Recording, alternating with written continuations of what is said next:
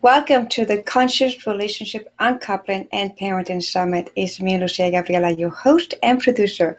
And today we have the honor to introduce you an incredible woman. Her name is Mani Mamalution.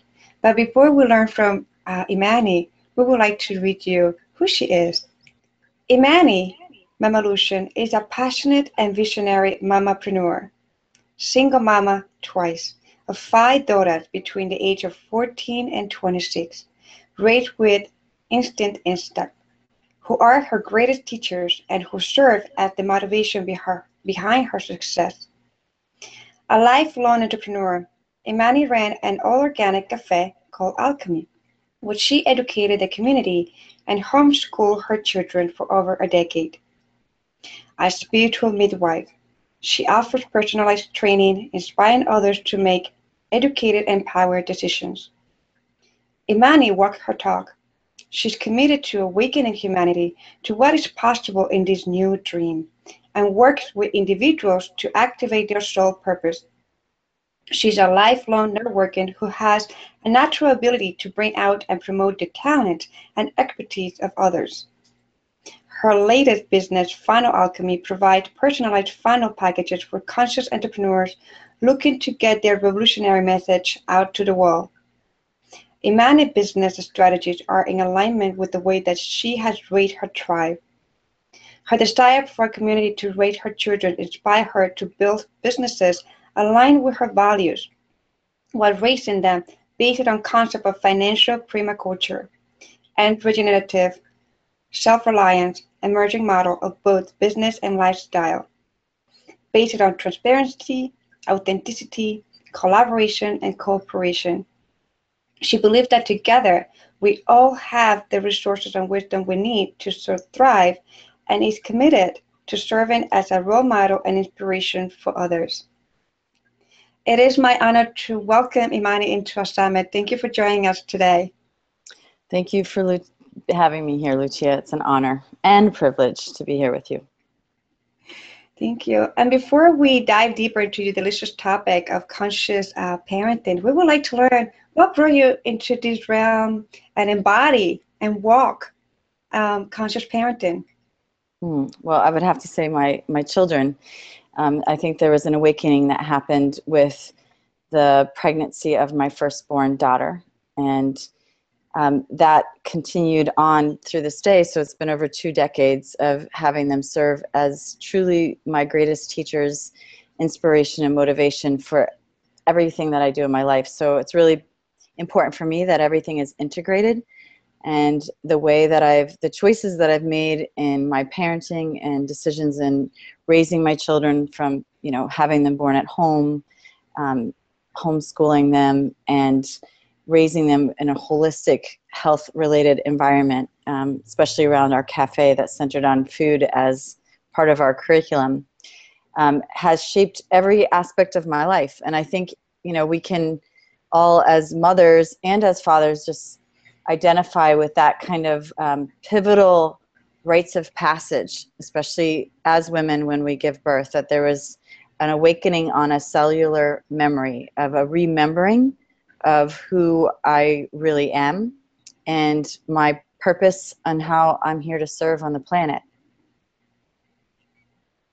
Beautiful. Thank you for sharing. Today's topic is about the emerging parenting paradigm of the new era.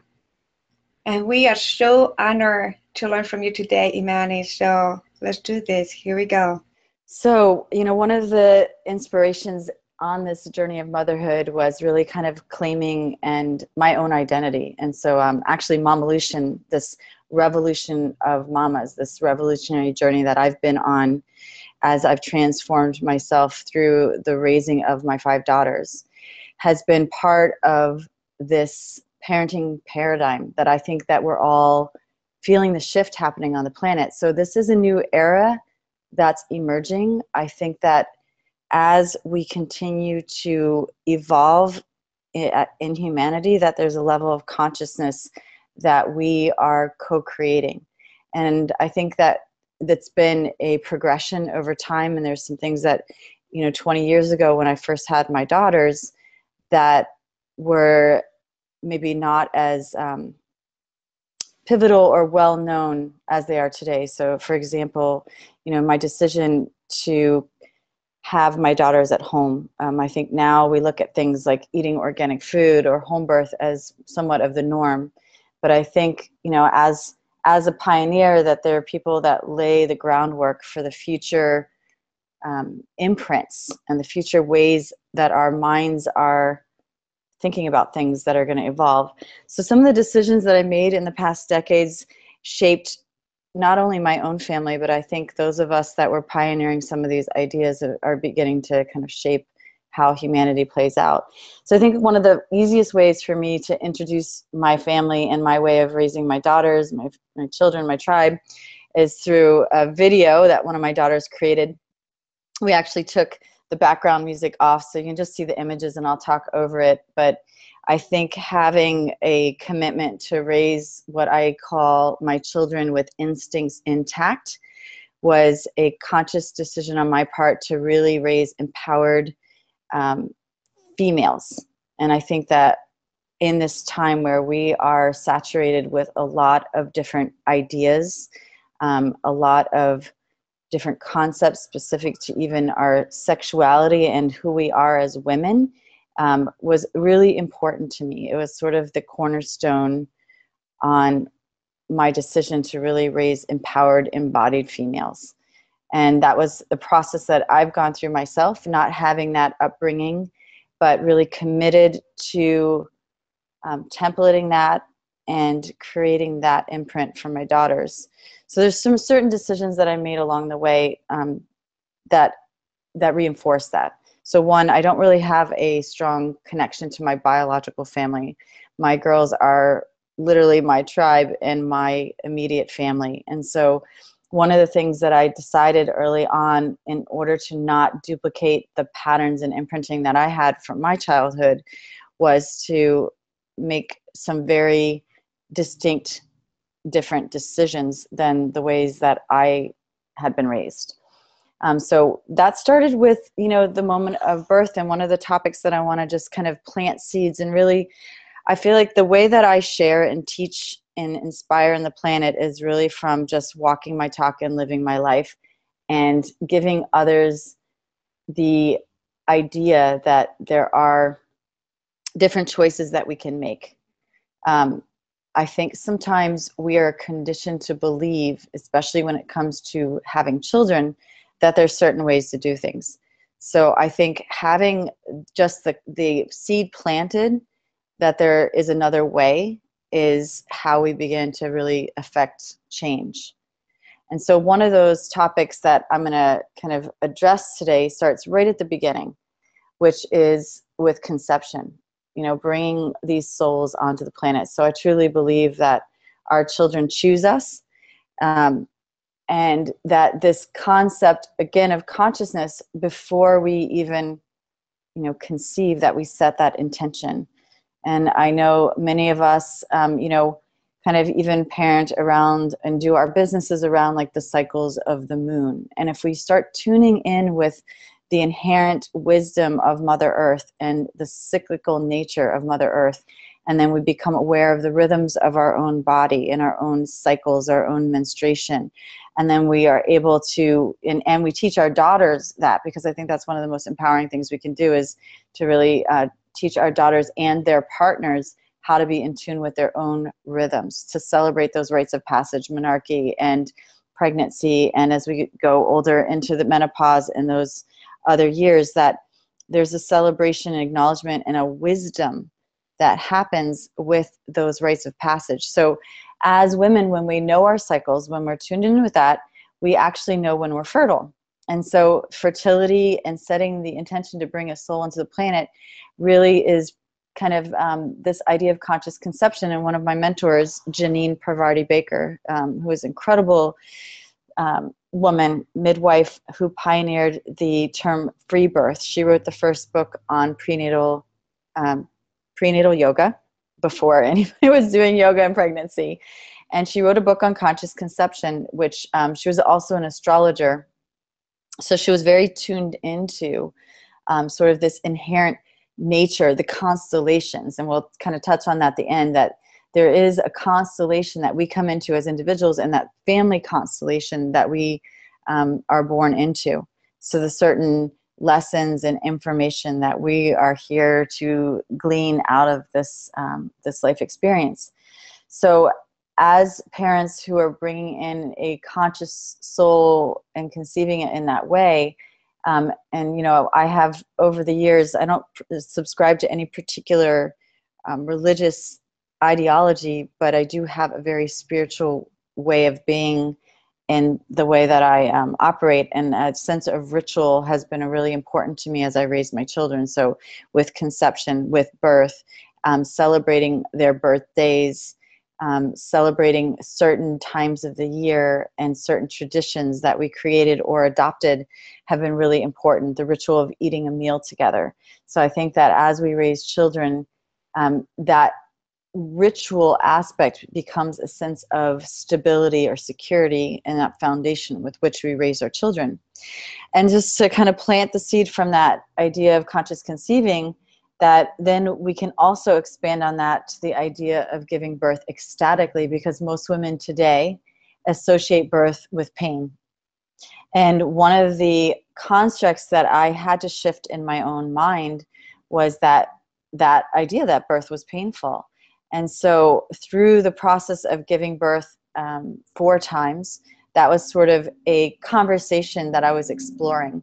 And that's actually what led me to want to write a book on ecstatic birth and raising sensual children um, because I was, you know, as someone who was then teaching prenatal yoga and doing labor support, I was really coming face to face with other women's birth experiences, going through those experiences with them, some of them quite traumatic, as you see the disempowerment that can happen or the re traumatization that can happen for women in birth.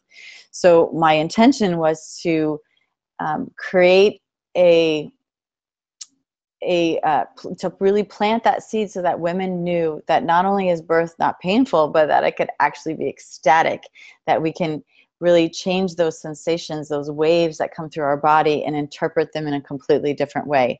So I know that we have different, um, you know, birth, labor support kinds of things and birth classes that people do, but I think not all of them even touch on that idea that birth can be orgasmic, that you can literally have an orgasm in birth. And you probably have seen some of those videos of women, and particularly this happens in a home and birth environment because that's where women feel safe often. It's not to say that they couldn't happen in a hospital, but um, what happens when we move women in birth, it's just like moving another animal in birth that usually their body shuts down. So it's really important for that woman to have that nesting and feel comfortable and feel safe, not just in their environment, but with the people that are there because it's really that process of opening up. And there's other things that we know now in birth also that midwives have always known, but um, to get the baby moving, for example, the progesterone um, that they use not um, i'm sorry the pitocin not progesterone but the pitocin that they use in a hospital birth is the same thing that we find in semen in men so we know that if women make love in labor that that's going to move their labor along we know that if men are actually breathing on a woman's neck and there's that kind of exchange of pheromones that that um, that energy that that will relax the woman so that she can open up more freely to birth. So it's no coincidence that what got the baby in there is the same thing that got the baby out. And I just got really passionate about sharing that information because I don't think that enough women, particularly younger women who are moving into um, those childbearing years, know that that's even possible on the planet. And then moving into ecstatic birth, you know, some of the decisions and choices that I made kind of continued from that empowered place because when I gave birth to my daughter, it was um, like I got my body back. This was the first time that I felt whole and complete, and it was a complete download um, when I got pregnant with her that I knew I needed a midwife, even though I didn't know what one was at the time. And there was information that started coming through that I was channeling that was literally getting me back in alignment with you know who I really came here to be. And so some of that information um, continued as I raised my daughter. So the decision not to vaccinate, the decision to breastfeed, um, long-term breastfeeding, and those again all of the hormones that come along with that process, and the decisions to attachment parent to have the family bed with my children sleeping and co-sleeping next to me. So all of these began to shape this new family that I was growing. And I often make the metaphor here, and you can see the food in the background, that the way that we raise our children is similar to planting a garden. So we plant these seeds, we get the ideas, we germinate them. And it's really important the quality of the soil. Um, we know now that most of the food on the planet is lacking in nutrients and minerals because the soil is depleted. So that soil that we plant the seeds in needs to have the vitamins, the minerals, the nutrients that um, that really are going to grow that food or grow that child that child and so i think that that structure that we set for our children the values that we um, determine are important for us as we raise our children um, are something that they always come back to so that's where I kind of move into this concept of raising children with their instincts intact. So this is something that I did, you know, and and um, having my children be on the same value system that I was, so that the things that were really, really important to me um, and how I was raising them were the things that I gave them choices of, but choices within the context of that value. So, for example, I had a lot of mothers who always ask me, How do you get your children to eat such good food? Um, and one of the ways I would do that is say, okay, we're eating green food, so do you want kale or broccoli? So this is the choice, this is the parameter, this is the foundation. Now within that infrastructure, what do you want to choose? So for take it out to a little bit broader as they got older, we eat real food. So I didn't have a definition of it having to be, you know, vegan or vegetarian or paleo or whatever, but within that infrastructure was that we eat real food, which meant quality food, food with no preservatives, no um, colorings, no additives, and no GMOs. Okay, so within that, the question was, um, is it real food? If it wasn't real food, then that wasn't within the parameter of what we would eat or bring into our household. And one of the things, you know, I really feel strongly about with not just our children, but as we, even the way I do business in the world, is that we have to walk our talk. You can't uh, tell your children one thing and do another. So if your value system is in alignment um, with the way that you parent, you're going to get the results that you want. And again, that kind of that structure, I, I talked about this uh, uh, before I've shared that there was a study where kids were in a playground and they had no fence around them and the kids were huddled towards the center all together. And when they put a fence around the playground, what they noticed is the children went out to the outer perimeter. So this idea of having structure and from within this place of structure is where we find the freedom. So I think a lot of times as parents and mothers, we often feel like hesitant to give our children those clear boundaries, these these clear structure. And so that can result in having a lot of chaos. When we actually give our children that safety net, um, it allows them to actually have a sense of more confidence and more freedom. And then they have an ability to come back and know the difference between right and wrong. Or as they get older, what I've noticed in my daughters is that they've tended to make the healthier choice or what I would consider be a choice that was more in alignment with the values that I set in place. So I think it's really important as we have children in the younger years to be really clear um, of our parenting strategy. And with me, that that strategy again was instincts intact. That I trust that my children have the ability to know what's best for them, and so I give them opportunities to explore that um, that dynamic, right? To see how they're going to stretch. So I'm not controlling their environment. I'm giving them that freedom. And it's the same with our homeschooling that we actually unschooled. But I found that a lot of people that unschooled without any structure or boundaries um, often ended up with a chaotic environment. So the way that I unschooled was there's certain parameters, like we learn reading, writing, um, math. We have you know certain things that we do in a systematic way or daily way. We're giving that structure, that safety, that um, enabled them to have a way to operate in the world that made sense as they they kind of moved out from our you know little home environment.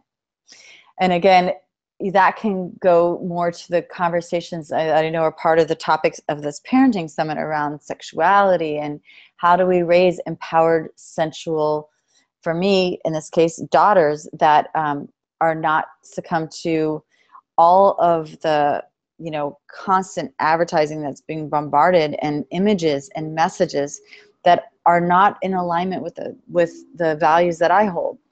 Um, so I wanted them to be able to have a sort of an embodied sensuality and feel comfortable in their bodies without it being sexually perverted. Because I do think that we're in sexually perverted times, and there's a delicate balance there.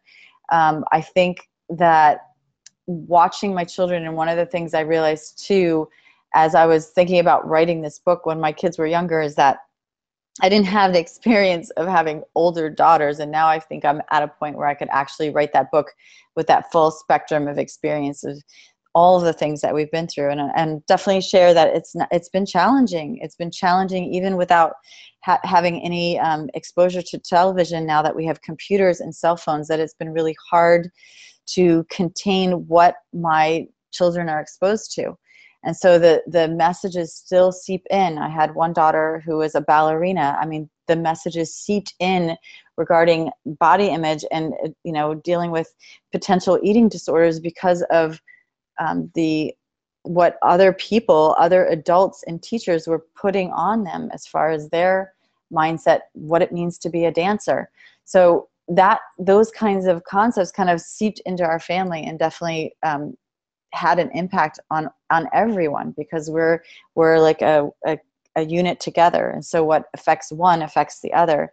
So that was the challenge having daughters that whatever one was going through was going to ripple through and impact all of the others. So it, i'm not going to say that there hasn't been challenges but what i can say is that i feel in many instances i took what would be considered the longer road.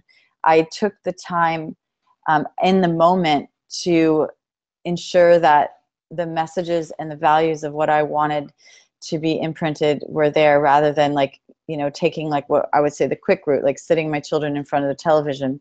We did things that took more time in the moment but in the long run i believe that they paid off. And you know that's just in general with how we are right as choosing to be conscious beings in this on this planet. It's not the easy path. Being conscious does require more um, time and energy. And as my children say you know more um, it's even it can be just even overall more challenging to be woke as as my children call it because it requires more effort. And so i think one of the things that's been the the um, kind of the affirmation as I've raised my children is that I did take these past two decades and focus primarily on raising my children, even though I was building businesses and doing things around them, that they were my priority. And I made the decision, even though I had been through two divorces, that no matter what, my, my choice to stay at home with my children and to homeschool them was paramount. And so everything else that I did went around that decision. I didn't change my path because I had a, a you know a, a marriage that didn't work out. I still held to my values and my decision to, to raise them in a certain way. And so I think um, that kind of brings me to the next topic is returning to our tribal ways. Now, tribal ways, I like the term tribe, and I think a lot of people are using it now um, because it, it really makes us kind of get back in touch with this kind of connection to community. I think we have lost touch with that, particularly here in the West. We don't understand, we don't have extended family. Many people, especially single mothers, feel like they're doing it alone. We don't have the support system. We don't have the other adults to step in and, and in a community there's more than one adult and we know that even from a psychological perspective that it's more we, we are better parents better mothers when we have the support of a, a tribe. Um, I think a lot of women are suffering from you know depression and overwhelm and anxiety and, and one of the things that i do in working with those women is specifically addressing the nutrients that are missing because again we have that paralleled with the toxicity on the planet with the food that's lacking in nutrients with the amount of things that they're putting into our water spraying into our skies that we are not operating at our um, optimum level of performance. So when you bring the body back into balance through superfoods like medicinal mushrooms and um, CBD, that we can begin to address that on just a physical level and then move on to the emotional and then into the spiritual level. Because for ultimately for me raising my daughters has been my spiritual practice. It has been a spiritual experience.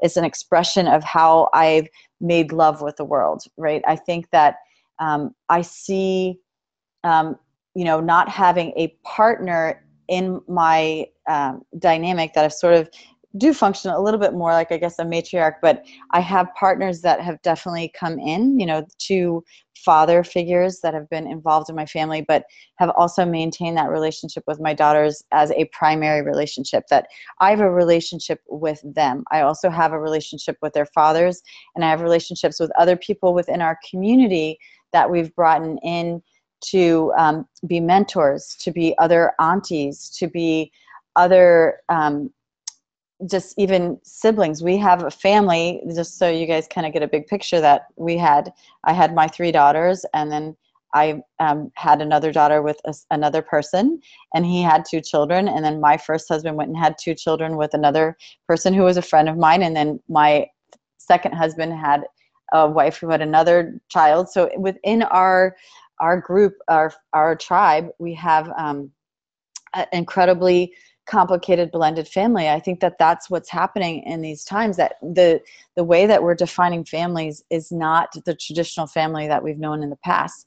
And there's what that it, um, allows us to do is actually develop an increased communication skill increased acceptance increased tolerance and a way of loving beyond a limited scope of this one partnered, paired for life um, mentality.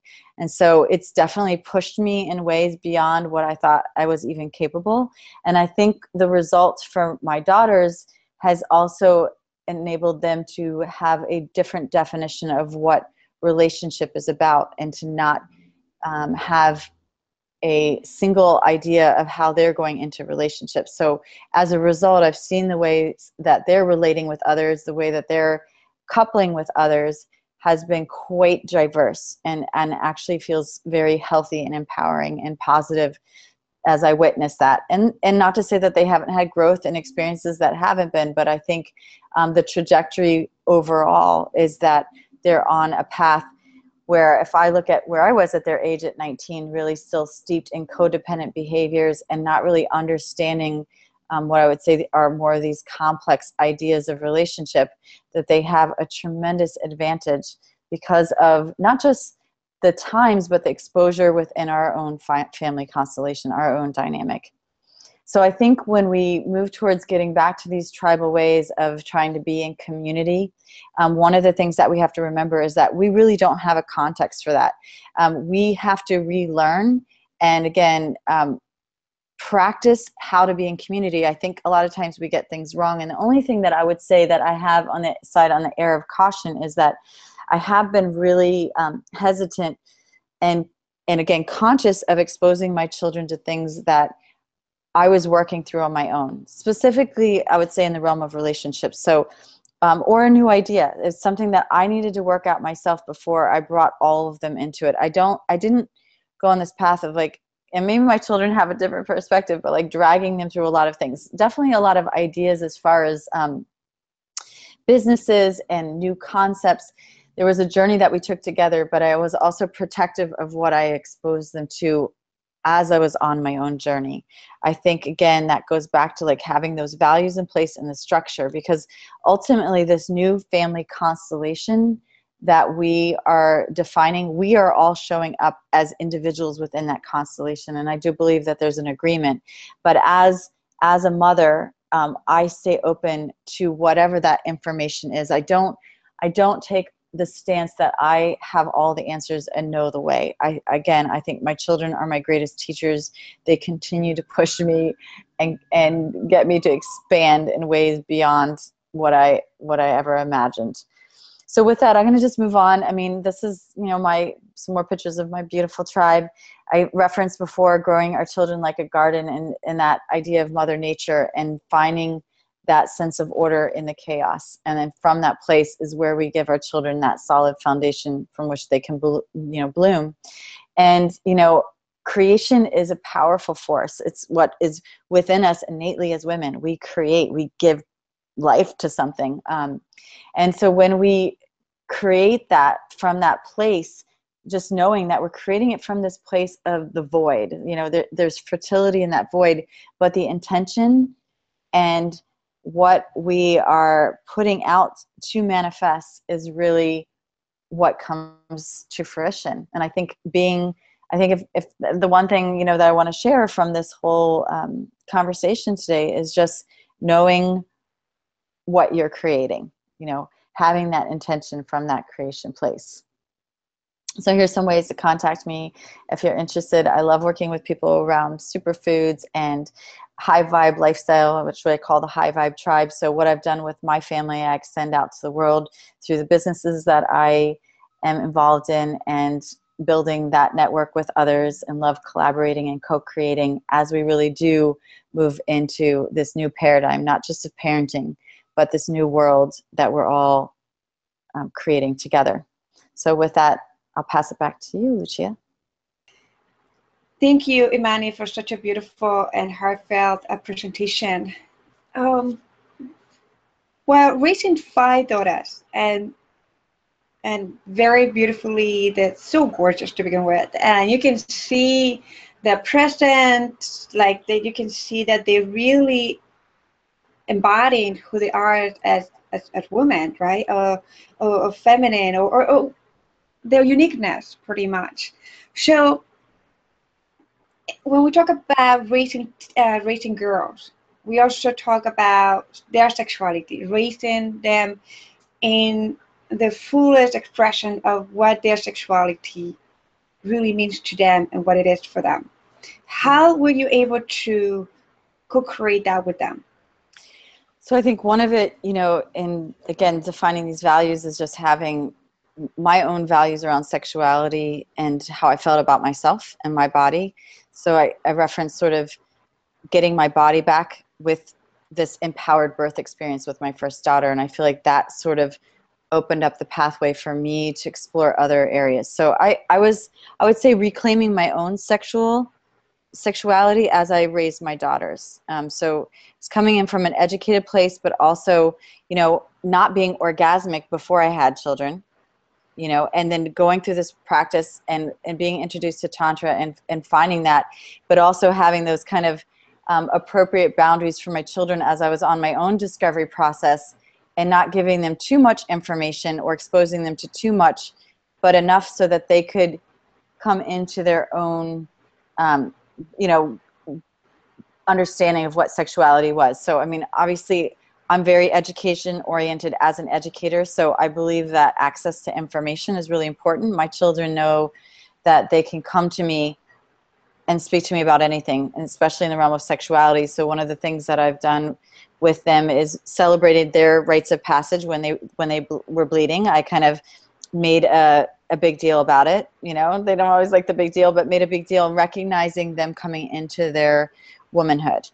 And not just to them but kind of in our community. So a little celebration. I think that that's a great way to acknowledge a young woman coming into her um, womanhood and her power. And i also talk about it and always reference them as goddesses and being powerful women. So the languaging that i use with my daughters is definitely along that that trusting their own um, body's wisdom.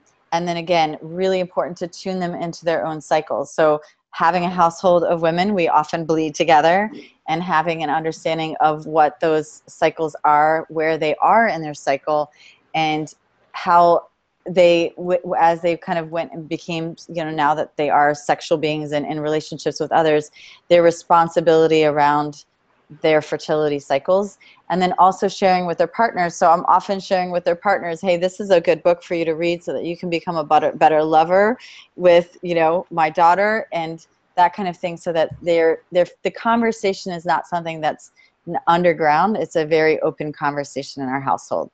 Um, and again being in multiple you know situations going through two divorces there's a lot of emotion that goes through that process right? Not just for the the people the two people involved but for the children too and how does that play out in the family dynamic you know how do you engage your children in that process so that you're keeping it a positive experience where love is at the forefront, even though we're choosing not to be together. Um, we still obviously love each other. And how do we manage that relationship after we're not necessarily cohabitating? How do we maintain that to be a positive experience in their life? Does that make a little, um, I kind of went off, but I, I don't know if I answered your question directly enough, Lucia, as far as raising them to be empowered sexual beings, but. Yes. No, yes. with daughters because they do challenge you every step of the way. Yes, yes.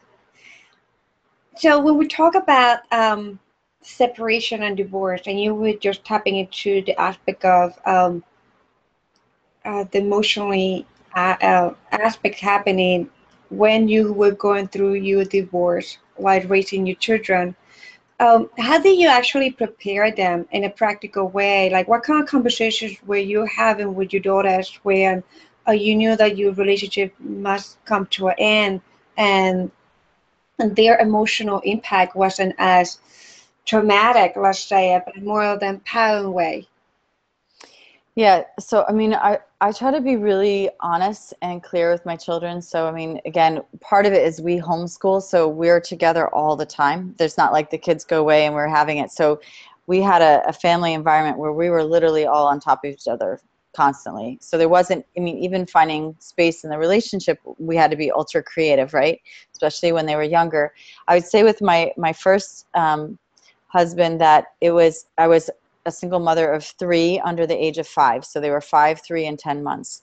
But the decision I made at that point was that um, it wasn't like there was, it was a truly conflictual relationship. It just was, I, again, I was young. Um, at that point when you know I first had my first daughter I think at 25 so I was still young in the aspect of relationships and what was a healthy passionate relationship. So I would say that was a relationship coming from a tumultuous childhood and some sexual abuse that it was a safe relationship for me.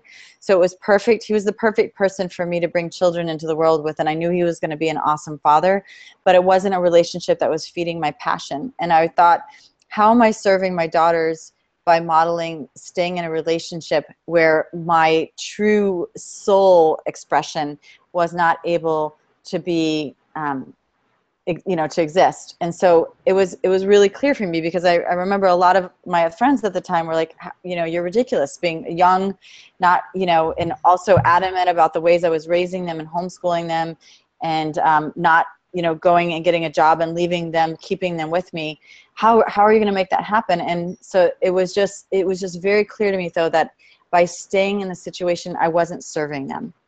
And so it was a process where we just kind of um, eased him out of the situation and normalized it so that it, it was normal. And they were at the age when they were younger where it was like we actually kind of just changed the way we were. He was not not far, so he was still in their life, and we just made it the new normal. You know, it was again language skills at that age are not at the point where you know you can't speak to a, a two-year-old the way you can speak to a ten-year-old. Um, so we, I think that that's probably the way I did it when they were younger. It's really interesting when he decided to move away, which was a couple hours away, and remarry and start a new family. Years later, that was as if we had just gotten divorced. All the emotions of like the separation actually happened way after the time that we really actually separated. So I, it kind of proved to me that you can really normalize the situation, and his choice to do that actually impacted, I think, down the road, you know, a lot of things for the girls and was traumatic for them. Um, and then, you know, as, as a, a mother and being in a relationship, you can never, you can't always control the other person.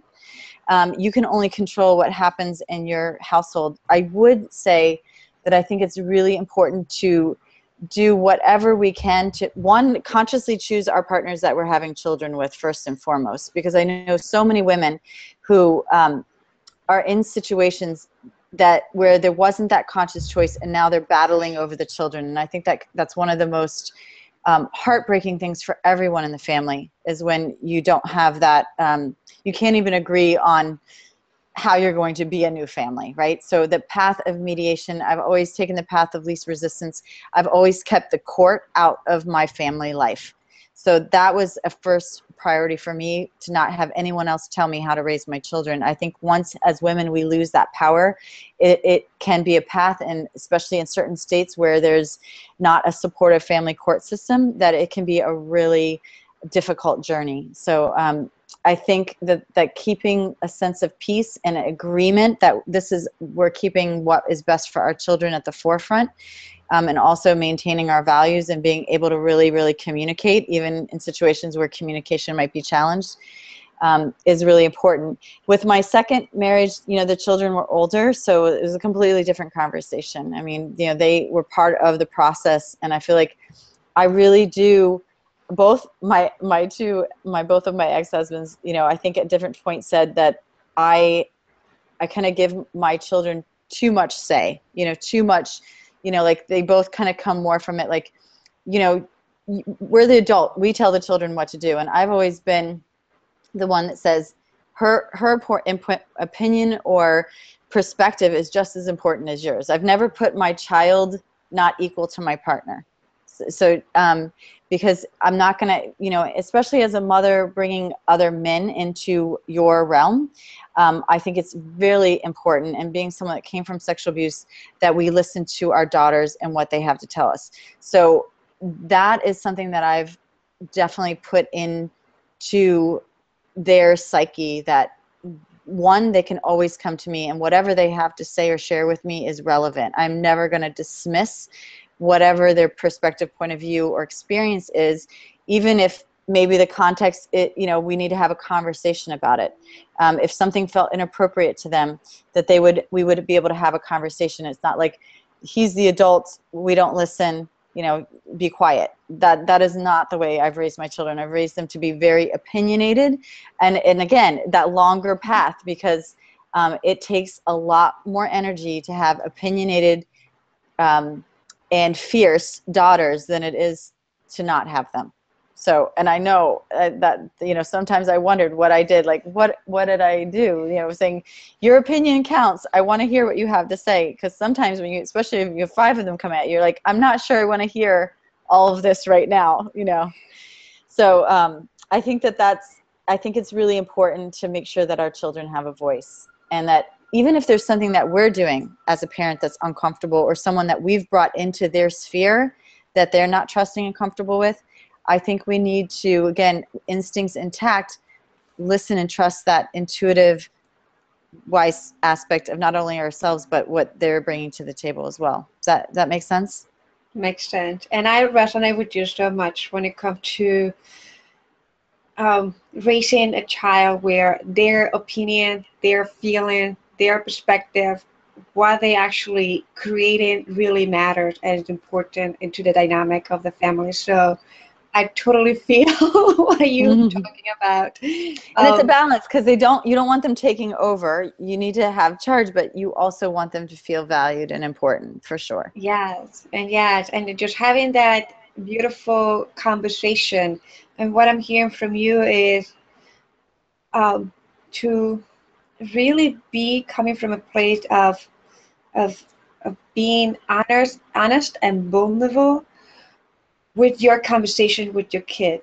Um, that will create a better uh, be a better role model for them when it comes to them also expressing what they desire to express from a place of being vulnerable and honest and, and, and trusting themselves. Like you say that instinct like really trusting themselves the body Yep, that inner GPS. You know that that's true, and I think that's something I learned over that journey because I think in the beginning I thought I had to be like a super mother, have it all together, have all the answers, and I think with anything in any relationship, the more authentic, the more vulnerable, and the more real we can be.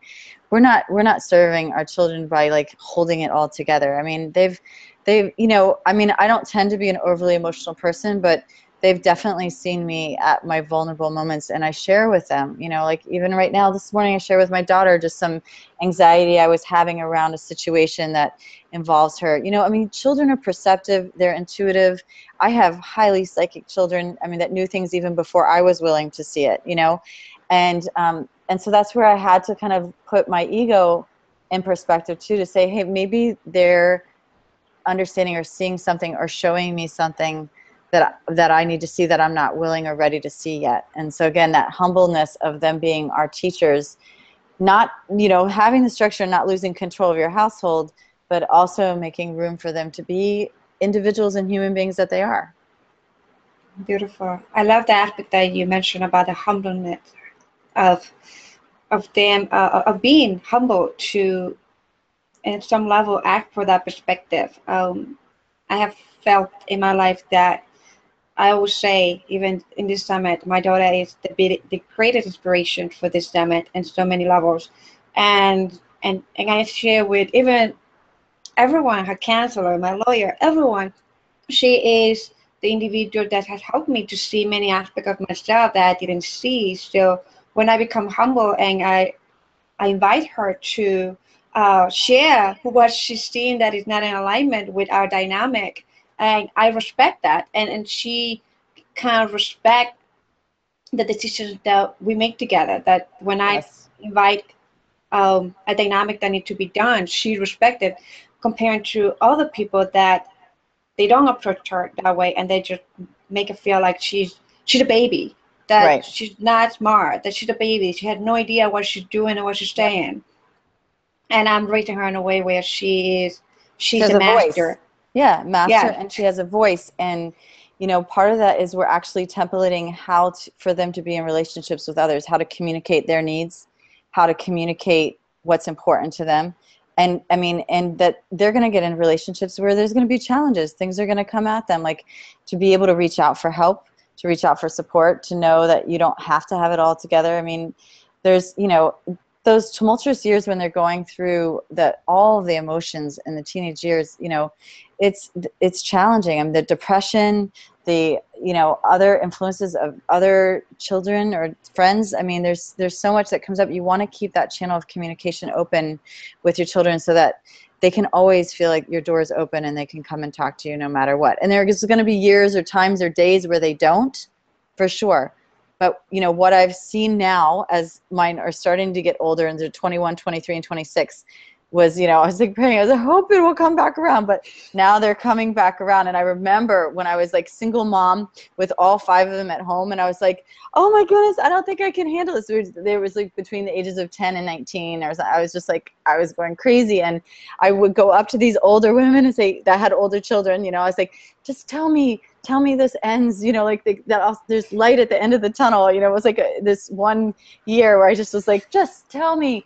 Um, and and i'm seeing the light at the end of the tunnel. And it so just to to let others know because there are those really difficult challenging years um, my youngest i remind her now she's 14 and when her sisters were going through that cycle, she would say, "Mommy, I will never talk to you like that, or never do that." And I and now I say, "Reminder Concordia, remember?" She's like, "Mom, I'm a teenager now. You know, like it's like out the window. Like that's not relevant." But so they go through that, and to have those realistic expectations and know and not take things personally. That's the other thing I think is really important because I saw in my partners that and girls can be vicious you know that right so mm-hmm. you know like especially with their words you know mm-hmm. and they took everything so personally you have to be strong and know that this is just where they are in that emotional moment and not let it shake you up or not have it mean everything if they're saying this or that that that there's probably a little bit more to it or they always come back and say oh i'm really sorry you know I, I i was having a fit or whatever, but not to take it personally. Yes, not to take it personally. And also, like one of my mentors who's going to be in this summit too is Francesca Gentille that she actually shared with me in, in, in one of her trainings. You know, we're not allowed to vomit our emotions upon anyone. So I have took that little wisdom nugget and applied it into my daughter and and you know that seed I will imprint on her, not in her, on her, mm-hmm. you say it, but I will imprint it, and um, and hopefully you know when she goes into those teenager years, she have the mantra of like, you know, it's not my right to vomit my emotions upon right. others. But you know, the and, other thing with that, Lucia, is that I, I think this is really important, again, as raising daughters, that we have to come to terms with our own power and our own fierceness. So we have to give them room to explore the full range of emotions because then if especially if we let them do it at the younger years then they're not as intense as they get older. But if they feel like and i think many of us in our generation feel that we had we controlled our emotions. We were you know reserved and worried about what everybody thought. Like my kids say things and and then they realize oh that was probably inappropriate but they need the experience of going through that on what it's like to emotionally vomit so you can then not do that. You know what i'm saying? Yes. So they, but i feel like let them be as intense as they can so that then they can not feel like they're bursting at the seams and kind of containing themselves and like that um, kind of um, brewing under the skin. As i think uh, now that they, i've seen them go through it they've they've tempered out and they don't have that intensity as often. But but as girls i don't, think we give girls enough opportunity to really be strong fierce powerful obnoxious and whatever you know? And um and so that that's but, but again i set boundaries on it. You need to do that. Go somewhere else. But you know do it mm-hmm. but not don't take it out on me you know?